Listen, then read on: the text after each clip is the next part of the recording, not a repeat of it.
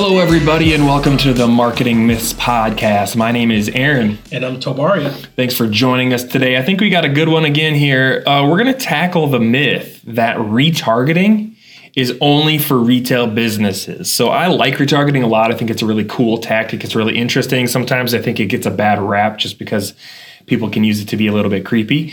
Uh, but T, what do you think about this myth? So I think that this myth is false. Like I think that retail businesses may be the most prominent type of businesses to use um, retargeting, but I think that other businesses that fall outside of that scope can really find some good value in this. Yeah, I think I think I think I get why this myth is out there because we do see it a lot in retail. But what about like B2B or, or other type of businesses? I mean, that's what we're going to talk through today. Yeah. So before we jump right into it, first I kind of want to like lay out an outline of what a retail business is. Mm-hmm. So I think a lot of people, when they think of the term retail businesses, they think of businesses that fall into categories like grocery stores, um, drugstores, department stores, or convenience stores. And those are like retail, retail. Like you can go in, you can pick something off the shelf, you can pay for it and get on your way. Like, like brick and brick and mortar. Brick and mortar. They have an actual product you can buy.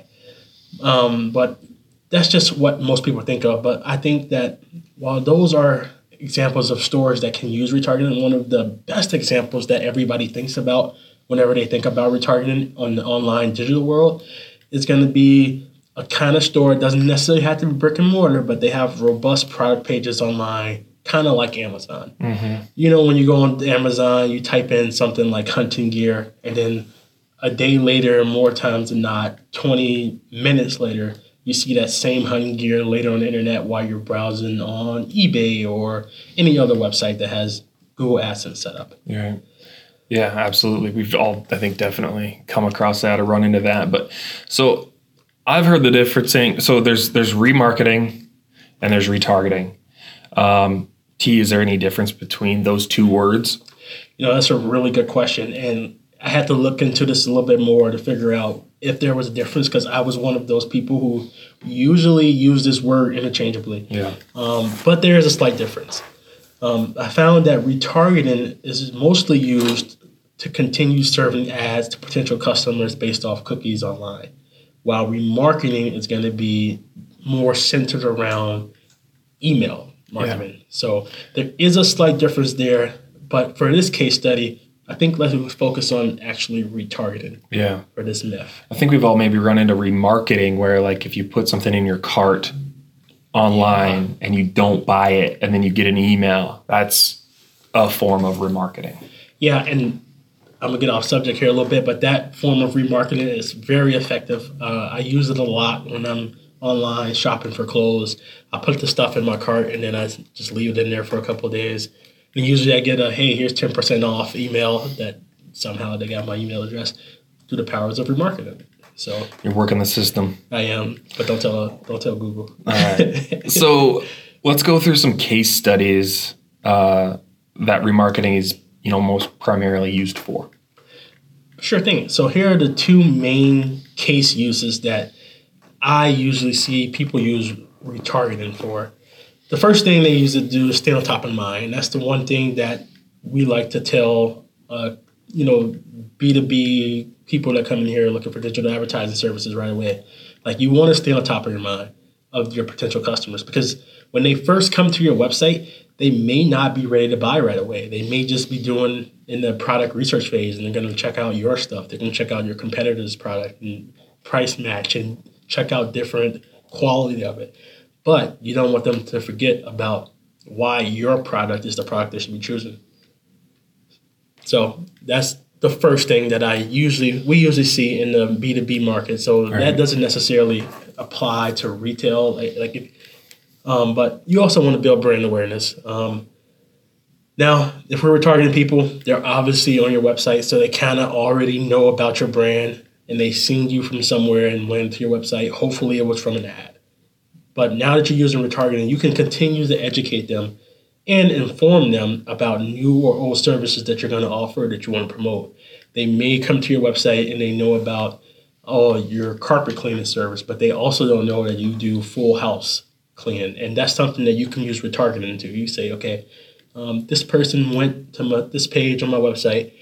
They looked deeply and for quite a long time at my carpet cleaning services. So from there, um, you can probably infer that they have a house. That's something that you maybe safely infer. It might be off base, but that's a little case study example.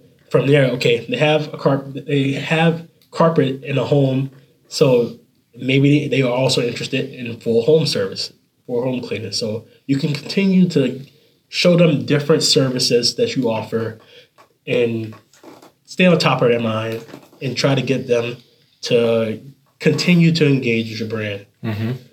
So, as I said earlier, you know, one of the things we like to tell our clients is that the one tactic that you should always have running year round is retargeting because you want, regardless of what industry you're in, you want to stay on top of the mind of these potential consumers. You want to make sure that when they think of a service they need, they're thinking of you and your business, and that's something that we push hard here at Key Media. And I just want to make sure that you know it, that doesn't necessarily apply to retail um, businesses as this myth is about, mm-hmm. but like B two B service brands and custom companies like that. Yeah, and we know that everybody that comes to your website, not every single person is going to reach out to you. Yeah. Right. Or ask to be contacted, whether you're retail, whether you're a plumber, whether you're B2B, whatever that is.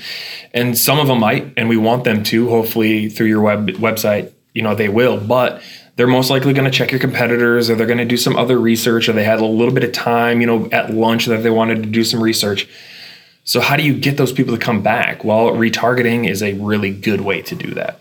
So, you know, I'm a numbers guy, right? As we've said in other other podcast episodes. So, let's do you have do you have any numbers? How do these re- retargeting ads how they how they can affect purchase decisions and things? For sure. So let's set the stage right off the bat. So um, customers that are retargeted are three times more likely to click on your ad than people who haven't interacted with your business before, according to this article I found by InvestPro. So, how does that equate to actual sales? Well, the same article says that website visitors who are retargeted with display ads are 70% more likely to convert on your website.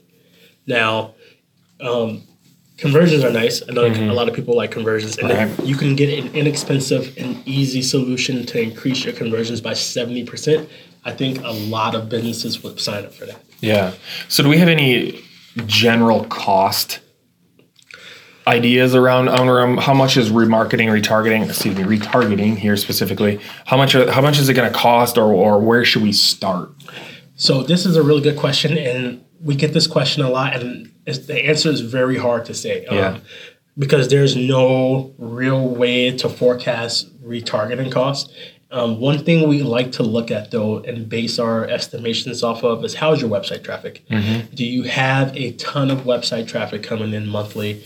If so, the costs are going to be a little bit on the lower side. But if you just started the website up, you still want to make sure that you're using retargeting, but the cost to retarget to the small amount of people that have been cookied on your website so far is going to be a little bit higher. Mm-hmm. Um, but overall, it is a relatively inexpensive um, marketing option for you to use. Um, this is for those reasons. It's inexpensive and whether you're just starting a business or you've been in the game for a long while, yeah. it's going to be a good topic, a good top tactic for you to continue to grow your business. Yeah. So, do you think T that um, you should remarket to every single person that comes to your website? Because I know you can kind of narrow it down a little bit as far as like who you want to serve ads to. So, what do you think as far as a best practice of you know, should we just everybody that hits our website, should we serve them an ad in a, a retargeting ad, or should we kind of qualify it down a little more? I think that all depends on your campaign objectives. Mm-hmm, like, for sure. Um, I said earlier, one of the two main objectives we usually see is uh, brand awareness. But if that's your just your objective. You just want people to know more about your business. Then I think you can retarget to everybody that's came to your website. However, if you want to get a little bit more tactical with it, you want to really push this total home clean package you have. Then at that point, you kind of want to segment your list out a little bit. You know, you want right. to build remarketing lists that Um, start collecting data and cookies just to serve people who went to certain pages who may or may not be interested in a different product from yours. Mm-hmm. So, to answer your question, sometimes, uh, sometimes that's a good idea, but it really just depends on your campaign objective. And you know, if anybody out there listening wants to sit down and just do like a little quick strategy session on it, like what's the best way to use your marketing for my business, I'm sure if you reach out to us, we'll be willing to sit down and talk with you about that. Yeah, absolutely. Yeah, so in conclusion, I think this myth is busted. I do not think that this myth is, um, I don't think that retargeting is exclusively best only used for retail businesses. If you do the B2B businesses or if you sell services to large corporations, um, it'll be a good tactic for you to get in front of those decision makers. Yeah, I agree. Retail, it obviously makes sense for, but you other retail businesses out there, maybe give it a shot. I think as far as especially tactics goes, you can get in for relatively cheap. I mean, we're not we're not talking thousands of dollars a month. We're talking uh, you know quite a bit less than that. Like T said before, it all depends on you know traffic to your website, but it's definitely something to take a look at. So, hey, anybody out there, have you guys used remarketing or retargeting uh, for your non retail business? Because we would love to know and we'd love to hear your story and if you've had success or whether you're where your issues have come in. Um, stay tuned on an upcoming episode about display ads more generally, whether they work and things. Um, but hey, T, I think that's going to do it for today. Yeah. Hey, thank you guys for listening. I was T. I'm Aaron. And this is Marketing Myths Podcast.